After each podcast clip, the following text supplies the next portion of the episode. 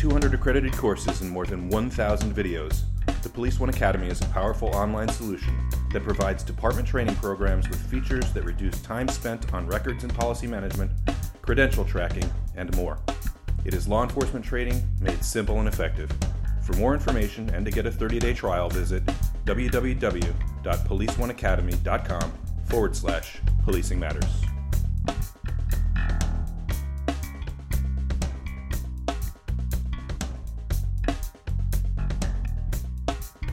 Hello, and thank you for clicking and thank you for listening to Policing Matters, the Police One podcast. I'm Doug Wyllie. We're here at ILEETA 2019 in St. Louis, Missouri. I'm here with a very dear friend, Lee Shaykhet. In 1979, you came from the so- then Soviet Union, now is Russia, uh, to the United States to begin a, a, a career, a, a, a journey of training law enforcement officers in Canada, the United States. Um, in a variety of different tactics. And you and I have worked together in the past on Police One with videos, and I remember vividly you throwing me to the ground and pinning me with a chair. I'll never forget that. it was awesome fun for me. Um, Lee, you you talk in some of your training about, and you've been doing this for an awfully long time. Uh, a member of ILEETA for more, probably about ten years or more. Um, you talk about predators and prey, and the analogy that you use, and it's not an analogy, it's a scientific fact, that predators have their eyes in the front and prey have their eyes on the side. Tell me how that uh, impacts or affects law enforcement training and, and what you use that analogy to get across to cops. Uh, Doug, first of all, it's a pleasure to speak with you as usual, and uh, a little bit of an explanation about predator versus prey and how does that apply to law enforcement applications. Uh, a lot of different scenarios that police officers learn in response to aggression of different kind used to be, and still is unfortunately to a large extent, uh, to step back and uh, uh, what they usually call create distance, uh, reactionary gap, things of that nature. Although there may be a time when this is appropriate. Normally, uh, we operate in a very close proximity to the subject, and oftentimes it's too late to go backwards. When you start going backwards, you begin to act like a prey. Unfortunately, uh, when you begin to act like a prey, things go in one direction, from bad to worse. Uh, very good example would be let's say you come upon a person with some kind of long gun. Maybe you knocked on the door and the door opens, and here is this guy with some kind of long gun. The worst possible thing in the world you can do is step backwards by stepping backwards, you would still be what you might call in a kill zone, and you're actually helping the bad guy shoot you. Now, the appropriate response would be a predator response, whereas instead of going backwards, we're going to go forward through the target, take him down, and by collapsing this distance, actually call the distance between you and the bad guy daylight. We want to see zero daylight. You want to make contact and drive right through. And what happens in that uh, application is that there is no room for him to turn the weapon onto you. It's also um, very surprising uh, to the subject. He does not expect you to come right at him. He's used to and he's expecting, anticipating you backing up. So this is just one little example of that, but a lot of problems get worse when we start backing up and acting like a prey. Uh, you, you talked about closing daylight and eliminating daylight. You, for me, the thing that came to mind was you're breaking the OODA loop of the subject. You're doing the absolute unexpected, the opposite of what they're expecting you to do, and so you you get inside their OODA loop, and you you then have the element of surprise. Uh, you know, we talk about speed, surprise, violence of action in the military context, but in a law enforcement context, if you're in a deadly fight, those those ideas apply, correct?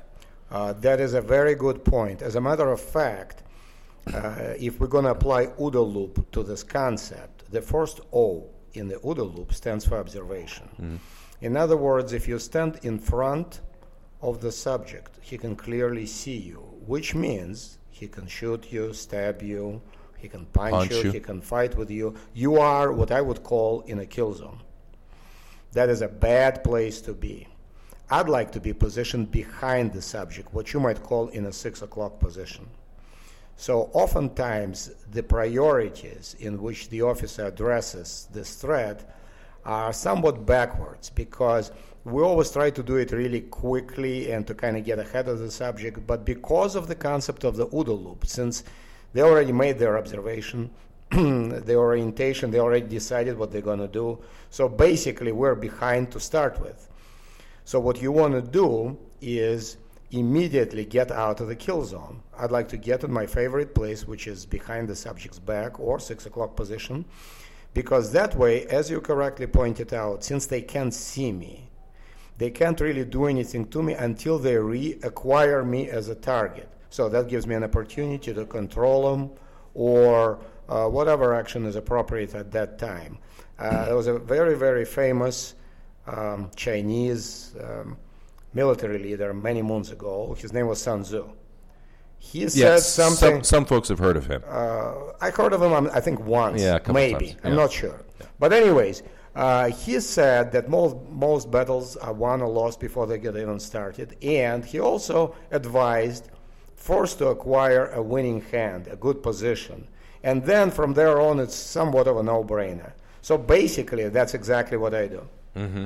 Um, we were talking earlier about you know what we can learn from you know we have everyone I'm holding in my hand a, a mobile phone. Everyone has one of these, and there's so many videos of officers being assaulted, being shot, stabbed. Uh, you know, it, all of these different manners of attack. Um, we could talk in another day about how much I really would wish that those people who are standing by and witnessing these things would put down those phones, put them down, and actually assist the officers. That's a matter for another day. But there are so many videos that we can watch now and see and learn from them. I mean, there's there's opportunities for for learning moments in hopefully most cases these officers are you know are okay at the end of the day but we've seen tragically sometimes not what are your thoughts on how we can look at the these videos? Well, when you look at the video, you can clearly see the results of prior training. Because the officer under stress basically just reverts to what they've been trained to do. And you oftentimes see uh, the officer backing away. And just about every time, once you start moving backwards, things just go really badly. Because then it puts an idea in the mind of the subject that you're acting like a prey, you're afraid of them, you're backing up, you are hesitating. A lot of it has to do with policies and overall uh, perception. But the fact of the matter is, once the confrontation deteriorates to the points that we have to physically take control, or we are in a deadly force type of situation, we have to change it up. We have to assume a good position and get it over with. The sooner the better, because the longer it takes for us to gain control once things turn physical, uh, it can only go badly. A classical example of that um, years ago was that Rodney King videotape. On that tape, you can clearly see that the longer it goes, the worse it gets. Incidentally, a lot of what happens there can be clearly traced to the fault of training because basically at that time the officers had a stick with another handle. They used to call it PR24. And they told them the story that if you hit somebody with a stick, they will get, quote, pain compliance. And then they will completely change their personality and they will just do whatever it is we tell them. Well, what they forgot to tell them that oftentimes it's not going to work. And pain compliance has an extremely limited application because a lot of people, whether they're Well, uh, intoxicated or whatever, or- or, whatever, or, ju- or just angry, or Yeah, just angry, right. uh, you can beat them with a stick all day long. It doesn't have any effect. Uh, as a side note, talking about videotapes, it looks terrible. yeah So um, the point of the matter is that we always want to be able, when we do something, to have an option uh, because maybe it's going to work or maybe it's not going to work. Well, if it doesn't work, rather than dwelling on it, we want to put it away and just go to the next option. Clearly, at that point, the officers didn't know any other options. So to me, I would lay most of what happened there at the foot of training. Yeah, uh, one of the videos that immediately comes to mind for me uh, for for a decade or more now um, is the Dinkheller video. You know, where it's he, it, he Kyle.